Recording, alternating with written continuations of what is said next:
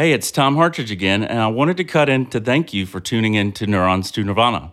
We are so grateful for your support and for joining us on this journey of exploring the intersection of consciousness and creativity. I'm also thankful for your support in tuning in each week. Producing a high quality podcast takes time, effort, and resources. From booking knowledgeable and engaging guests to editing and distributing each episode, there are many costs associated with bringing you the best content possible. That's where you come in. By donating to the Neurons to Nirvana Buy Me a Coffee page, you can help us continue growing our audience, booking great guests, and covering production costs. Every little bit helps, and we truly appreciate your support. Not only will your donation help us improve the podcast, but it will also give us the resources to continue regularly bringing you thought provoking and informative content. If you enjoy the show and want to see it thrive, we encourage you to visit the Neurons to Nirvana Buy Me a Coffee page listed in the show notes below and consider donating. Your support means the world to us, and we can't thank you enough for your generosity. Thank you for listening and for your support of Neurons to Nirvana all of us have some level of trauma that we've experienced. I feel like people hear the word trauma and they get very confused, or they think, or they become defensive. And it's like, oh, that didn't happen to me. You know, I had a great upbringing, I had a great life. And I'm sure you had a, you know, a great life, but it doesn't, you know, exclude the fact that you probably experienced a great deal of trauma as well. And so you've got a lot of people experience prolonged trauma, developmental trauma, a lot of little t traumas over a prolonged period of time. So there's a lot of trauma that we've all carried and experienced. It's not just those big T traumas where it's like, you know, this horrific incident that occurred and it occurred rapidly in a way that you just can't possibly process and put all the pieces together, which is why we need that therapeutic process for trauma resolution. Welcome to Neurons to Nirvana, a platform for creative forces that embrace the unconventional and the quest for artistry, humanity, innovation, health, and healing of the mind and soul. Join me, Tom Hartridge, on a journey celebrating experiences unbound by physical borders or traditional norms, from inside the mind to the far reaches of the universe. This is Neurons to Nirvana. In this episode from my hometown of Savannah, Georgia, Andrea Epting continues to foster and emphasize the importance of community for successful mental health treatment. She founded up Heads Up Guidance Services, Inc., also known as HUGS, in 2009 to serve the greater Savannah area. HUGS makes mental health and addiction recovery services affordable and available to all motivated individuals utilizing over 30 volunteer clinicians who specialize in the treatment for all the various demographics and diagnoses in the greater Savannah area. With 19 years of experience in the field of mental health, Andrea is a practicing professional counselor, master addiction counselor, EMDR certified therapist, certified sex therapist, certified sex addiction therapist, and an approved clinical supervisor. Join me in a dynamic and somewhat confessional conversation as Andrea shares her clinical and professional insights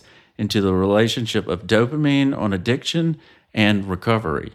Learn more about Andrea and how to prioritize one's mental health for a positive impact at Direct Impact Media. Ladies and gentlemen, let's get to know Andrea and her wonderful organization, Hugs. Andrea, hey, how are you today? Fun. How are you? Thank you for having me. yes, it's a real pleasure to have you. Uh, I'm super excited that you're on. Uh, so my listeners and technically your listeners, what I don't I don't think you know this, but uh, you and I both launched our podcast in October of 2021. Wow! Oh my was, goodness. Yeah, I was October 15th, just a couple weeks ahead of you. You were the 30 Halloween, I think. Yeah, it was Halloween. I remember that. I remember it being Halloween. And I remember having to remind yeah. myself, I'm like, oh my gosh, the podcast launched today. It was so exciting. so obviously I have an affinity because towards your organization, you have a wonderful nonprofit out of Savannah called HUGS. Do you mind sharing with the audience what HUGS, the acronym, stands for? Yes, I would love to. Um, HUGS stands for Heads Up Guidance Services. And um, HUGS is a nonprofit 501c3 organization that makes professional mental health and addiction recovery services affordable and available to all motivated individuals, couples, and families. And just love what we do. The way that we do it is what's so amazing. And we utilize professional clinical volunteers who donate their time pro bono to give back to their community. We also spend a lot of our time um, providing supervision and direction for young professionals trying to get licensed in the field. So we're making okay. things available for both clients and professionals and just loving every second of it. So we're both from Savannah, obviously, as I stated, but uh, what is the importance for you starting this organization back, I read in 2009 mm-hmm. in your hometown. In your opinion, what's the importance of community mental health and where have we fallen short in the mm-hmm. past and currently in the mental health space? Yeah. And so I feel like mental health has a space across the board in all different spectrums and all different levels of care. So I'll just kind of like tell you how how my wheels started turning. Um, so when I was in the field, I just noticed this like revolving door, and it felt like it was almost on purpose that we were getting people just well enough to relapse and have to start from scratch. And frankly, that pissed me off um, because I'm in the field yeah. to, you know, help people and to lead them to recovery and restoration. And it just really felt like it was the system was set up to fail people. And then also noticing kind of like what happened when you monetized mental health. And it was like, it became about money and it became about how many services you were providing and not about the quality, not about the care, not even about the outcomes. And so those two things, like I said, just pissed me off. And I was like, well, I'm going to do something different because I'm a firm believer that you're either part of the problem or you're part of the solution. You've got a choice. And exactly, I wanted yeah. to come up with some solution. And everybody thought that I was crazy, lost my mind, like this has never been done before. And there's just no way that you're going to utilize volunteers and run this successful practice where people show up consistently and provide, you know, quality care.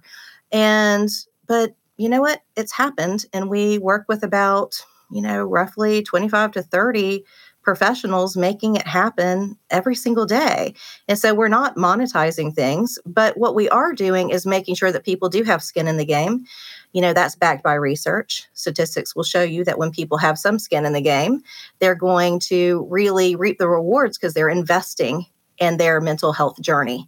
And so what we do charge is $25 and we use that $25 to keep our lights on and our doors open and it also, you know, really helps people to understand the importance of investing in their long term mental health and that journey. Um, it's not a three session and you're done type of situation. Um, and so we want to make sure that everybody who is interested in prioritizing their mental health can afford to do so because, like I said, it's not a one and done situation. And so at $25, you really can fund your mental health journey and make that a priority and afford it. So, you know, that that was really kind of like where it started. It was like, okay, these are the things that are pissing me off. These are the things I don't feel comfortable being a part of. This is a potential solution and it worked and we saved the taxpayer millions in the process and people are funding their own programs and really being empowered yeah it's good and then you have a wonderful podcast called direct impact yeah when did you decide and it's great. It's a little bit shorter than mine, and I mean, I try not to have like Rogan uh, marathons, Joe Rogan marathons. He goes on for like five hours, but what I love about yours is it ranges anywhere between 15, 30 minutes, and you provide like great, wonderful nuggets of knowledge. What decided, what provoked you into starting Direct Impact, the podcast? Yeah. So we have um, an organization called Lightning in a Bottle. And Lightning in a Bottle is what powers the Direct Impact podcast. And we focus on digital courses, all in the realm of psychology and mental health and recovery. And we have coaching and we have a community. And the Direct Impact podcast is part of that. And I love that you said it's just like, it's this nugget, right? It's this great nugget. And we can mm-hmm. find probably about three good nuggets that are going to fit into about a 15 to 20 minute segment. And it works for me because my ADHD brain, it is, it's like lightning in a bottle. okay. It's like, here's the lightning, yeah. grab it, harness it, let's make it work because, you know, after an hour, I'm out of here. My brain is off.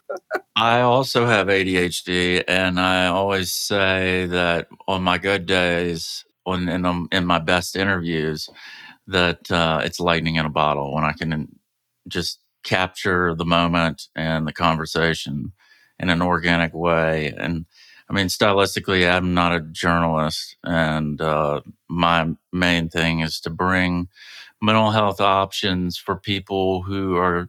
I, mean, I say this all the time that, uh, particularly since COVID, mental health has become an epidemic in itself, and it's exacerbated. It was always there, right? We've had issues. Savannah's a big drinking town. Um, my family, we have the gene uh, for drinking and um, the affinity, and have been drawn to that. I, I, I can't say that I'm an alcoholic, but because of things and loved ones in my family, I decided about a month ago to uh, have a dry. Well, I, I, did it. Hot. My mom passed away two years ago, and um, the holidays are very tough for me. So drinking eggnog or anything with alcohol in it was going to make things worse for me. And I'm a very, I wear my emotions on my sleeve. So I thought I'd give it a whirl. And uh, I haven't shared this with my audience, but now I have a day job. I'm in legal software sales. Um, and I have to think that I crushed my interview because it was like the day after Christmas. And I think it was because I wasn't drinking. Seriously seriously. So um, i call that like sober curious. And i was yeah, yeah. sober curious about you know a little over two years ago myself especially since working in the field of addiction recovery and just like watching my clients you know move into this new way of living and experiencing the world around them. And i was like gosh you know i might not be a problem drinker and i don't have a family history of alcoholism or addiction but guess what I have stopped drinking and it has made such a difference in the way that I show up to the world, to my work, yeah. to my clients, to my family. To, I mean, like, and so I just wondered, like, why would I ever go back to that? I mean, it might not have been a problem that I knew, but it, it was. yeah. I mean, for me personally, um, I'm not a morning person. I'm a night owl, and I, I do a lot of my creative content at night. Mm-hmm. Uh, I would say most of my most successful sales have been after lunch. And maybe it was because I was going to McDonald's, like yeah, uh, in Savannah. I mean, I'm definitely not hitting the snooze button anymore mm-hmm. Mm-hmm. since I stopped, and uh, it's I feel my brain is just a lot more lucid. Now, the one thing I will, and I wanted to talk to you about because you've you brought it up several times on your podcast. Um, I'm not ashamed, but on and off, I've been dopamine because I have an ADHD brain like yourself. Right. Mm-hmm. Dopamine is something that I like have this immense thirst for. So nicotine is mm-hmm. that's my like quote unquote heroin. I mean, I've been I was smoking cigarettes when I was 15 to be cool. And then once I went to the University of Georgia, it was to fit in or look cool. Uh, now I don't smoke cigarettes. I can't stand the smell of them. I do like cigars, uh, like on the golf course, but um, when I'm super stressed out, I still vape and I fucking can't stand it. Mm-hmm. Excuse my mm-hmm. French. Mm-hmm. What is it about the ADHD brain that causes people that have that type of uh, neurological wiring to be drawn towards dopamine. For instance, I'll throw myself under the bus mm-hmm. again. When my father died of cancer seven years ago, sex was not an addiction, but it was a purely like crutch. Mm-hmm. Um, yeah. I, I, what do you th- what what causes this for us? So you know, your neurodivergent or your atypical brain it might be um, you know everything's on a spectrum honestly whether the dsm sure. says so or not so um, so adhd as well is really on a spectrum. And so if you have some type of processing disorder or um, neurodiversity like adhd you're going to have a dopamine deficiency. And that is does not have to be a horrible thing but it does make us predisposed to addiction Okay. Our brains right. are different. They work differently. They work beautifully and they can do all kinds of things that neurotypical brains cannot do. We can hyper focus, which is actually why we get pissed yep. off when people interrupt us when we're in our flow, right? So, like, we Absolutely. can hyper focus, we can Absolutely. think abstractly. It doesn't have to be linear. There's all types of things that we can do, and entrepreneurs usually do have that type of brain.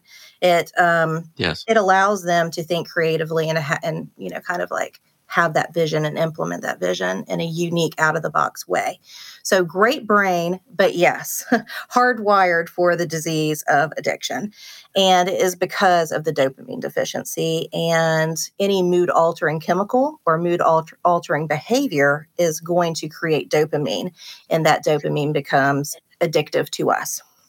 So, um, so mine, yeah, mood altering chemicals are like you're talking about the alcohol, the tobacco, yes. um, pornography is another big one, shopping's another big one, but cocaine is dopamine driven. Cocaine oh, yeah. is dopamine yeah, cocaine, Adderall, all of that. You know, Adderall is just poor man's coke.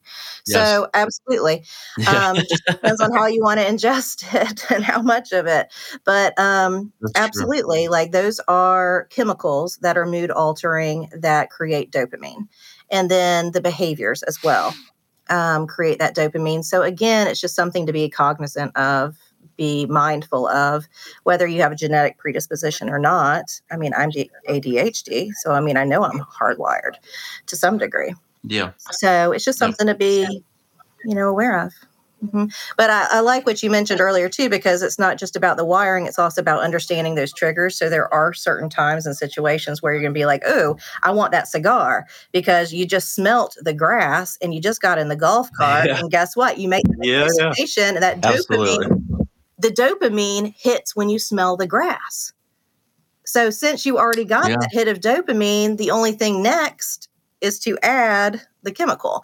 And so that's what happens when we're hungry, when we're angry, when we're lonely, when we're tired, when we're sick, um, when we're around familiar people, people, places, or things. Yeah. Dopamine, we get a hit of it, and that's not enough. So we go towards the behavior to get more. So I also read and saw and you're a licensed uh, sex therapist as well. Is that right? Yeah, I'm a licensed sex so, therapist and a licensed sex addictions therapist.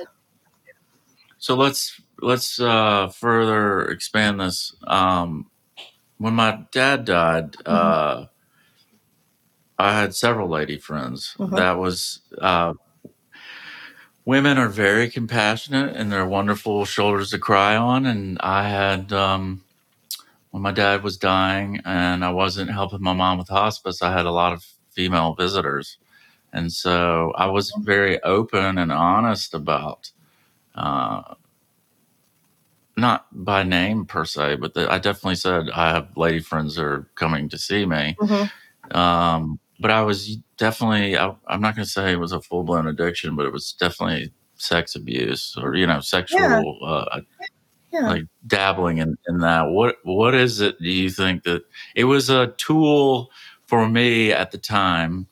Um, my mom passed away also terminal illness, and I feel blessed that the second go around, the silver lining and losing both my parents is I didn't have that crutch the second time. Mm-hmm. But what is it that we can, like, if somebody who is genetically prone to these dopamine seeking uh, addictions or uh, sort of, you know, dancing with the devil? like, yeah, that's a good way to what, put it. yeah, like how do we, how does one who may be in my situation or uh, have a full blown addiction or like, you talk about this on your podcast, but I'd love for you to share it with my listeners. Sure. How do we see these red flags and then address them? Yeah. Um, So there, it's not always going to happen when, you, when you're at a meeting, right? right. Uh, whether it's AA or a, perhaps NA or a sexual addiction meeting, whatever, it doesn't matter. But like when you're when you you talk about this, I listened to one of your most recent ones, entitlement and being overly confident. yeah. So if you're being overly confident, like whether it's my girlfriend or my own self, my own psyche being like, oh, you're kicking the ass, hmm you know, you're not drinking. Well, that's me being stroking my ego a little bit. Yeah. So it could be six weeks from now during six, Mhm. St. Patrick's Day or South by Southwest Music Festival, like, oh, I can have a few beers. hmm hmm How do you recognize that and and put something mentally or implement something, whether it's even in your notebook or journal, where you don't trip have that trigger and move towards it again? So I'm a big believer in tools, but I'm even a bigger believer in sharpening your tools on a daily basis so that when you need them, you can they work. so I think it's about, you know, learning your skills and practicing practicing them daily. And I have a podcast on what I call Jedi mind tricks. And it walks Yeah. through the mind tricks that you can kind of utilize that really helps you to overcome entitlement and defense mechanisms of all types, and overconfidence being one of them. And with overconfidence in particular, I like to use the word yet. You know, so like, you know, people okay. will say things like, you know, they'll go to a meeting and then they'll be like, oh, well, I'm not that bad. I'm not, you know, drinking, you know, a 40 out of a, you know, garbage bag or whatever. And then the trick is to then say yet instead of just the story's over. It's like, no, I'm not doing that yet. Um, if I continue in the behavior, I will, which is why I come to the meetings. The biggest problem most people face when they decide it's time to turn their ship around is where the fuck do I start? It's daunting, I know, and each of us go through it. The answer that my good friend Bo Bissett, also featured on episode 50, and every other person ahead of you have discovered is that it all starts with me, Bo, and more specifically, you.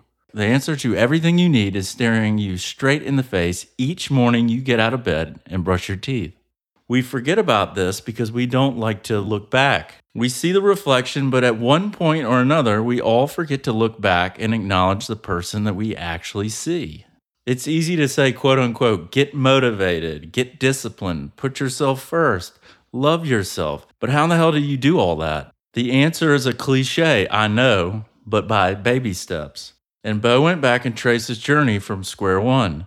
You also need to go through the experience yourself. But how would he create that experience for you? Well, the 26 Days, 26 Ways experience is a daily email course that takes you through the steps to get yourself out of whatever hole you may be in and into a position of control. It's a program with a design to give you daily wins, improvements, and strategies to move the needle just a little each day. So at the end of the experience, you can build on measurable and meaningful changes. The 26 Days, 26 Ways experience is about creating a foundation you can use to find yourself, love yourself, and grow into the person that you know you can actually become. This experience of Bo's uses a strict love approach with harsh language and accountability built into every day's challenge. Like life, this experience will make you laugh, cry, and even cringe. It will make you uncomfortable. It will push you to see things and do things differently. It will force you to examine items in your life that you never even thought about. And that's where the changes actually happen, right? How much does this experience cost? The 26 days experience is only $69, enough to get you invested in your journey and help you realize at the end of the day, laughter is the best medicine, along with music, of course.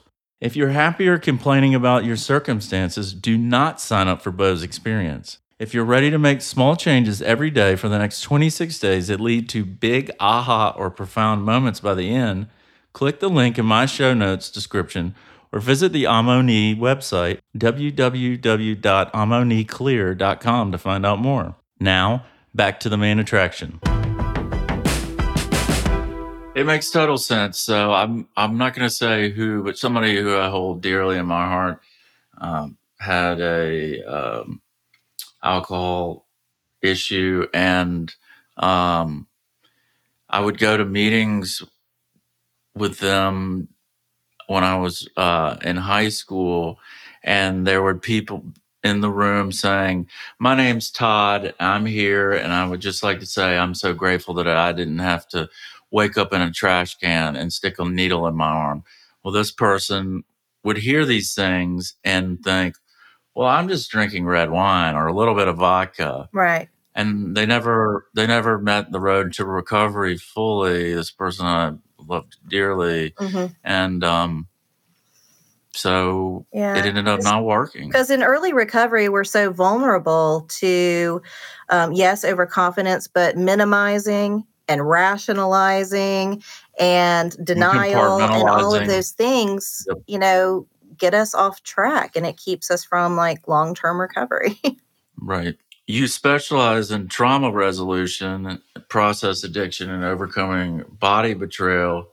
Can you talk about the relationship between trauma and addiction and how betrayal, whether it be trauma, body, intimacy, or being a caregiver, shapes this relationship? yeah. So betrayal is a trauma big time and we experience a lot of different betrayals throughout our life um, and all of us have some level of trauma that we've experienced. I feel like people hear the word trauma and they get very confused um, or they think or they become defensive and it's like oh that didn't happen to me. You know i had a great upbringing i had a great life and i'm sure you had a you know a great life but it doesn't you know exclude the fact that you probably experienced a great deal of trauma as well. And so you've got a lot of people experience prolonged trauma, developmental trauma, a lot of little t traumas over a prolonged period of time.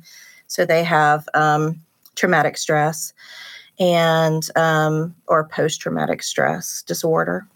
Um, complex PTSD is another way to put that. So there's a lot of trauma that we've all carried and experienced. It's not just those big T traumas where it's like, you know, this horrific incident that occurred and it occurred rapidly in a way that you just can't possibly process and put all the pieces together. So you have actually like little splits in your neurological networks so they don't align to make a whole story. Everything's not being processed entirely, which is why we need that therapeutic process for trauma resolution. And so for a lot of my clients, they have endured developmental trauma, and that led to some type of disease that led to a disease of addiction in some form. And then for a lot of my other clients, they experienced significant betrayal trauma because their partner or their loved one was the active addict. And because they were in a relationship together, they were injured consistently and they endured that level of trauma. And so I work with couples. Um, oftentimes, because I'm a sex addictions therapist, I'm working with somebody who is in an early recovery process from sexual addiction and compulsivity, and their partner is in early recovery from all of that betrayal trauma. Sometimes they have a history of betrayal, and this isn't the first betrayal or the first relationship they've experienced betrayal in. Um, sometimes they grew up in a dysfunctional family system, so they have codependency that kind of set them up for betrayal in their future.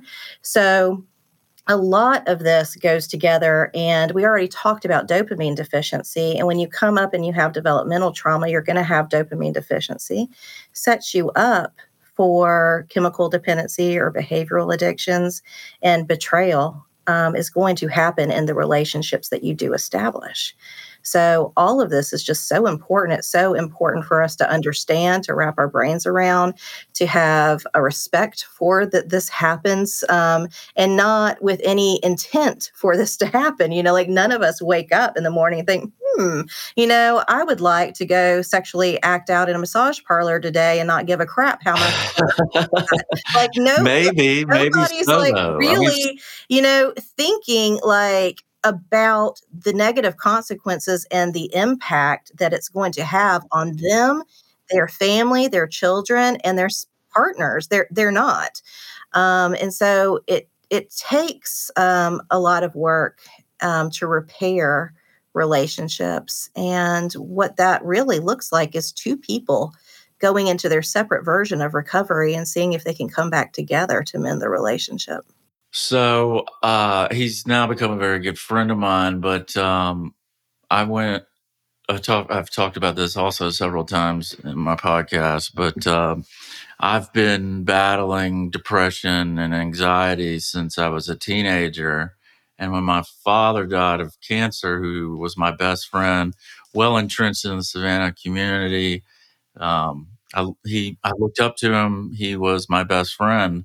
Uh, but when I was at a retreat um, for ayahuasca, my friend, it was sort of like I, through the help of my recognition, and seeing what was going on, what are your thoughts? He was telling me about his life, and uh, his parents were both married. They were married. It seemed like a very well intact family nucleus, but what he didn't recognize, and what I've picked up through conversation, is there was a form of neglect because they were mm. both both his mom and dad were workaholics and just he was basically raised by a nanny and um, i uh-huh, said you know uh-huh. neglect is a form of abuse as well and it was like eureka holy shit oh absolutely absolutely mm-hmm. How often do you see your clients uh, have that type of form of uh, abuse neglect? It doesn't have to be physical it's just lack of not being around for those very formative years in one's life because we all our personality and who we are essentially is formed by the time we're seven as you well know i'm sure. Mm-hmm. and uh, so these these really early on these years in your life they affect you for the rest of your life do mm-hmm. you have mm-hmm. many people who have that type of, uh, of neglect Absolutely. Absolutely. I feel like neglect is one of the most common forms of abuse. And, you know, it's because it's so confusing. It is so confusing, and you don't know how to get your needs met on your own. And so when you don't have a parent or a major caregiver who is attuning to you, which means they hear you, they see you, they care for you, they support you, um, they honor you in a sense.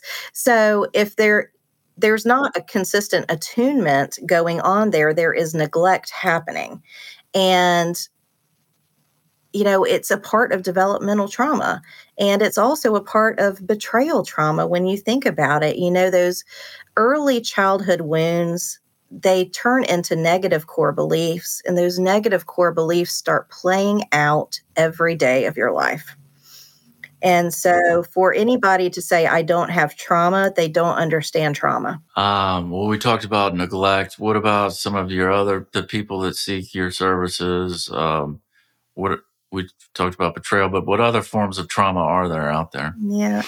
So, I mean, my clients have experienced developmental trauma, so complex PTSD, starting in, you know, through multiple relationships um, from the beginning of their first, you know, relationship with their major caregiver. You know, like some of them have endured um, physical trauma, a lot of them have endured sexual trauma um, betrayal, trauma, a lot of intimacy betrayal, and that doesn't have to just be with a sexual partner.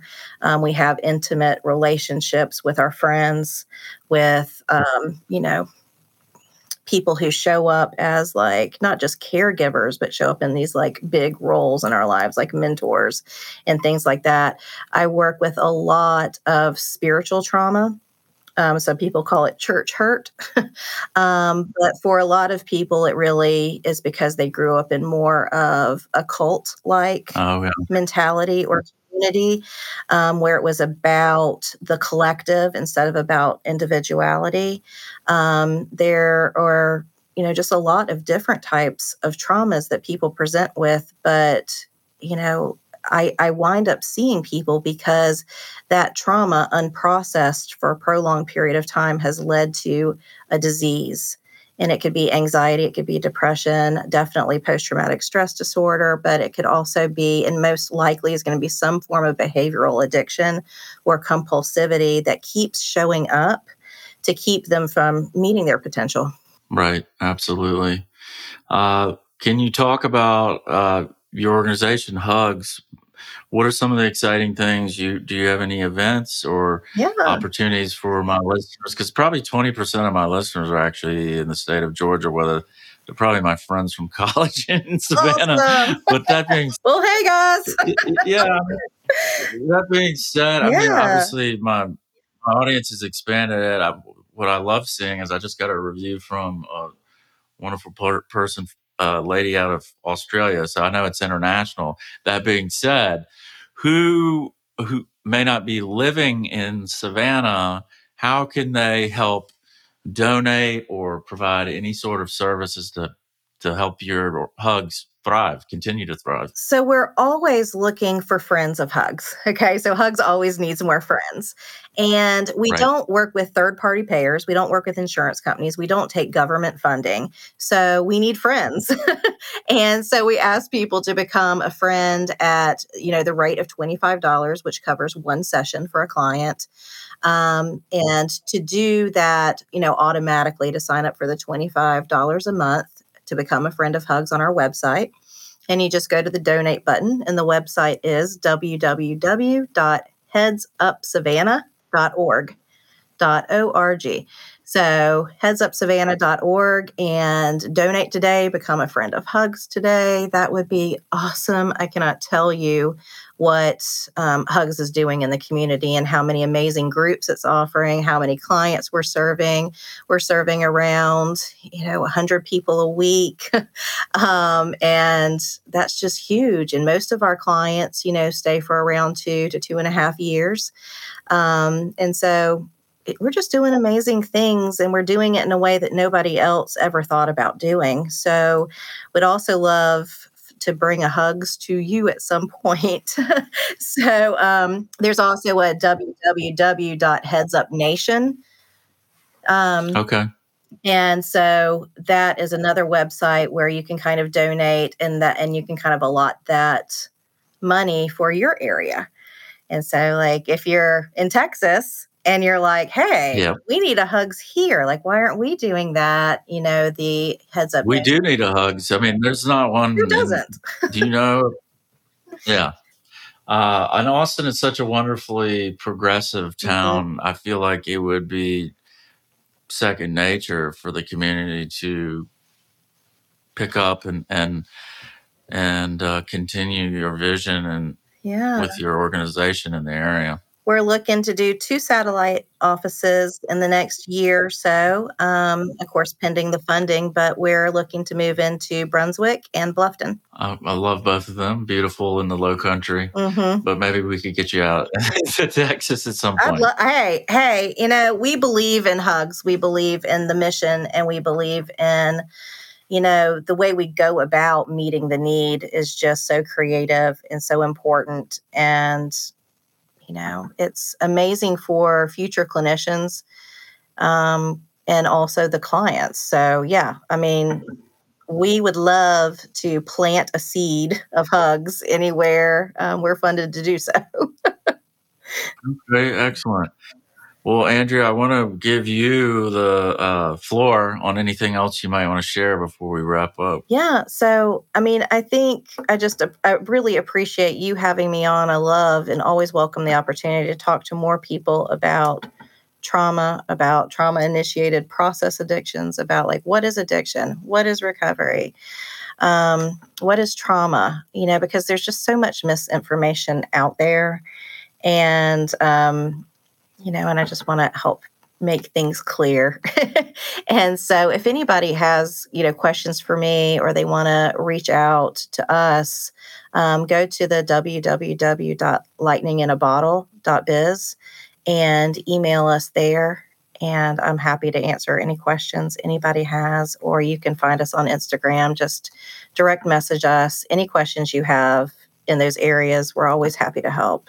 That's excellent. Um, Well, again, Andrea, thank you. I think I've really thoroughly enjoyed this conversation. I know my audience will find it very informative because I focus on mental health a, a great bit, uh, large amount of my time, and something that I hold dearly in my heart is to try to help people who suffer from any sort of form of mental health, whether it be depression, addiction, trauma, uh, the whole umbrella, right? Yeah, because we're humans, right?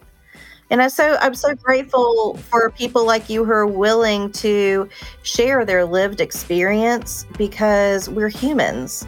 And, you know, all of us are going to endure. We're going to endure catastrophic things and storms and trauma and hurts and betrayals and like all of these things. And we just need to, I think, to know, you know, that there's a way out of it. Absolutely. Well, listen, Andrea, if you, uh, those of you who are listening, if you haven't heard uh, Direct Impact, check it out. It's got, like I said, wonderful nuggets of knowledge. Oh, thank you so much. So thanks again, Andrea. Yeah, thanks for having me.